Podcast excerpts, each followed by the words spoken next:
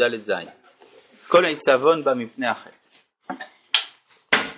אז מה זה העיצבון? הסברנו שזה ההרגשה, וכך זה מוסבר בפסקה הקודמת, שהנשמה שהיא טהורה, יש לה קושי אה, עם העובדה שהאדם חטא, ולכן העצבות הזאת היא, מש... היא עצובה מזה, והיא משדרת את העצבות הזאת. כל עיצבון בא מפני החטא, והתשובה מאירה את הנשמה ומהפכת את העיצבון לשמחה. אז ראינו שלא לא רק שיש אחרי העיצבון שמחה, העיצבון עצמו הופך לשמחה. תנסה. מה, לא הבנתי, מה ש?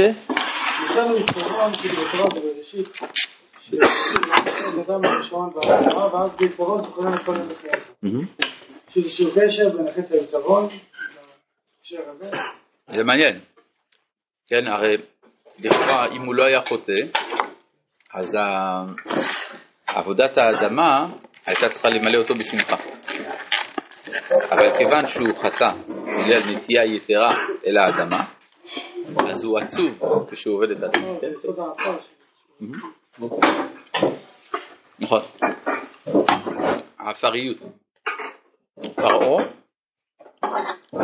פרעה שהוא מייצג בתחום הפוליטי את האויב שלנו, זה אותיות העפר. לכן ויהי בשלח פרעה, וישר פרעה, שבתוך הגאולה עצמה יש כבדות. יש כבדות, יש משהו, יש משהו כבד, משקולת, שמעכבת את הקלות של הגאולה, זה פרעה, העפר, כן, ככה מניטו היה מסביר. כשהגאולה לא טבעית? כשהגאולה, לא, לא מצד שהיא לא טבעית, מצד שיש לה עיכובים. אז בגלל שפרעה מלווה אותנו, ושלח פרעה. טוב, שלח במובן של ללוות, ואברהם הולך עמם ושליחם. כל עיצבון בא מפני החטא, והתשובה מאירה את הנשמה ומהפכת את העיצבון לשמחה. העיצבון הכללי שבעולם, מקורו בזוהמת הכלל הנמצא בחללו של עולם, כן, הרי לכאורה יש עצבות לא שלי, אלא של העולם בכלל. אז זה בא גם כן מחטא כללי. מחטאת הרבים והיחידים ומחטאת הארץ הכמוסה. אז דיברנו על זה שיש גם אה, בחירה כמוסה לארץ, שהיא עומדת בראשית ההוויה, ורק, והבחירה של האדם היא רק ניצוץ, נטף מהבחירה הכללית שקודמת להוויה, אז גם החטא הוא כמוס, כן? הבחירה היא כמוסה, החטאת היא כמוסה, שיצאה לפועל בחטאת האדם. כן, זאת אומרת, כשאדם חוטא, אז רטרואקטיבית הארץ נענשת על חטאה, על חטאה. שצדיק, אז מה זה אומר שיצא לפועל על ידי האדם? זאת אומרת שכאשר האדם חוטא, זה לא התחיל ממנו. זה התחיל מחיסרון כללי קוסמולוגי. והחיסרון הזה לא בא לידי ביטוי עד שהאדם לא מגלה אותו, אבל הוא כבר היה קיים מקודם. ואז זה אומר גם שיש נסיבות מקילות לחטאת האדם. כן? כלומר, אם האדם היה הראשון שחוטא, זה היה חמור מאוד. העולם היה בסדר, אתה חטאת, באמת לא יפה. אבל אם אתה אומר שמלכתחילה יש איזה חיסרון בהוויה, ורק אתה הוצאת אותו אל הפועל, זה פחות חמור. זאת אומרת, הפוטנציאל כבר היה כזה. כמו מבחינת אה, מה יעשה אותו הבן ולא יחטא וכו'. מצד שני הוא עושה טוב, אם הוא עושה תשובה ונהיה צדיק, אז הוא גם משפיע על כל ה... כן. ומחטאת הארץ הקמוצה שיצאה לפועל בחטאת האדם שצדיקים יסודי עולם ומשך בייחוד שווים בתשובה על מהות חטא זה ומהפכים אותו לשמחה. זאת אומרת, הצדיק עבירות רגילות אין לו, אז על מה הוא יעשה תשובה מסכן? צריך לעשות למצוא משהו, אז הוא עושה תשובה על חטאת ההוויה. משיח גם, משיח מן הסתם צדיק, כמה כבר חטאים יש לו, אז, אז הוא עושה חטא, הוא עושה תשובה על חטאת ההוויה. מה זה? אני לא שומע. מה התשובה? אה, זו תשובה של הזהות, כלומר שהוא תמיד שב, הוא שב מבחינת הזהות שלו אל האינסוף, הוא חש את המרחק שיש בינו לבין האלוהות. ויש לו געגוע מתמיד אה, לגשר על הפער הזה. 아, אה, כיוון שהוא אוהב את כל העולם כולו, אז הוא מחובר אל העולם כולו. אז כשהוא מכפר על עצמו, הוא מכפר על כל העולם כולו. מה שאמרו מיתת צדיקים מכפרת.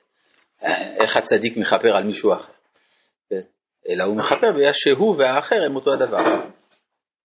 אם אני אוהב אותך, אז כשקורה לך משהו, כואב לי. אז ממילא כש... אה, אז מילא כשאני, כשאני מתעלה, אני מעלה אותך, או להפך. כן. כפרה. פעם הרב הסביר שכפרה זה איזון. להחזיר את העולם לאיזון המקורי שלו. של- מחזיר את האיזון, הרי מה זה מיתת צדיקים? זה הייסורים של הצדיק, מותו של הצדיק. הוא, מאזן? הוא מאזן, לעומת החיסרון שנעשה בעולם על ידי החטאים. פה חיסרון ופה חיסרון. נכון, זה בדיוק, הרי מה זה איזון? היה פה חיסרון, פה יש חיסרון. נכון, נכון. קשר, כן, גם זה המושג של. משיח. אה, מניטויה מסביר שהרי יש אה, משיח לעולם כולו, נכון? אבל יש גם משיח לשבט. כמו שיש משיח בן יוסף ובן דוד, יש גם משיח לכל שבט ושבט. ובכל משפחה יש משיח שלה, ובכל אדם יש משיח של עצמו. כן? זאת אומרת, כל אחד מושיע את עצמו. כן. כן, לא, לא, לא אמרתי את זה, לא אמרתי שהוא פוטנציאל משיח. יש בכל אדם משיחיות אישית, במובן הזה שהוא נפול, הוא מעלה את עצמו. כן? ולכן המשוגעים חושבים שהם משיח, כי אמר הרב גינזבורג משהו יפה, משוגע בגימטריה אני משיח. זה, כי, זה, כי זה המודעות הגבוהה לניצוץ המשיחי שיש בכל אחד. היה פעם איזה יהודי אחד בכותל היה מבלבל את המוח לרב זוסמן זיכרונו לברכה. הוא היה מספר על עצמו שהוא המשיח וכולי. יום אחד הרב זוסמן אמר לו תדע לך שבכל אחד מישראל יש נקודת משיח. אבל מי שמדבר מאבד את זה. ומאז הוא שתק. טוב, אם מזדמן הדבר שאוכל אדם במחשבה פסולה ונמוכה. כן? במקום לאכול לשם שמיים, הוא אוכל מתוך תאווה, מתוך גסות וכו'. והוא שב מיד לאחר האכילה לרומם את מחשבתו וכוחותיו בתשובה מאהבה, הרי הוא מתקן את העבר, כאילו הייתה תחילת האכילה בכוונה טהורה.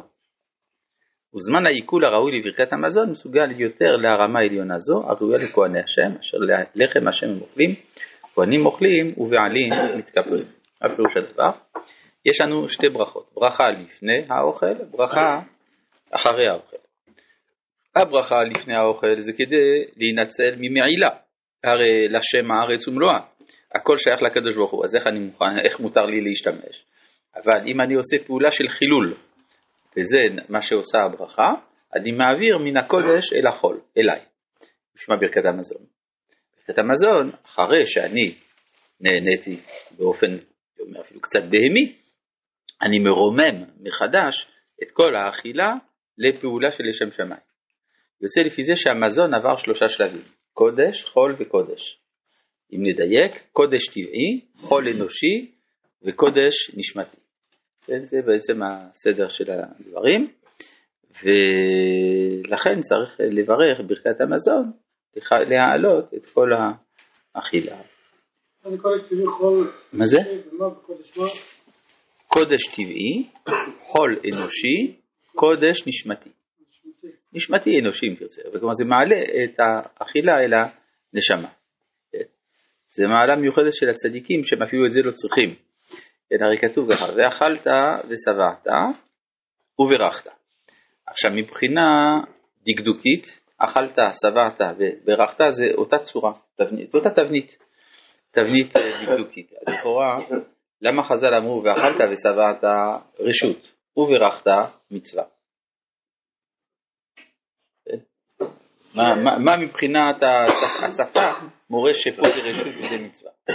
אלא יש ואכלת ושבעת, באמת ככה מסביר האדמו"ר מקומר, ואכלת ושבעת גם כן מצווה לצדיקים. למי שלא צדיק אז רק ברכת יהיה מצווה, זה מרומם את האכילה.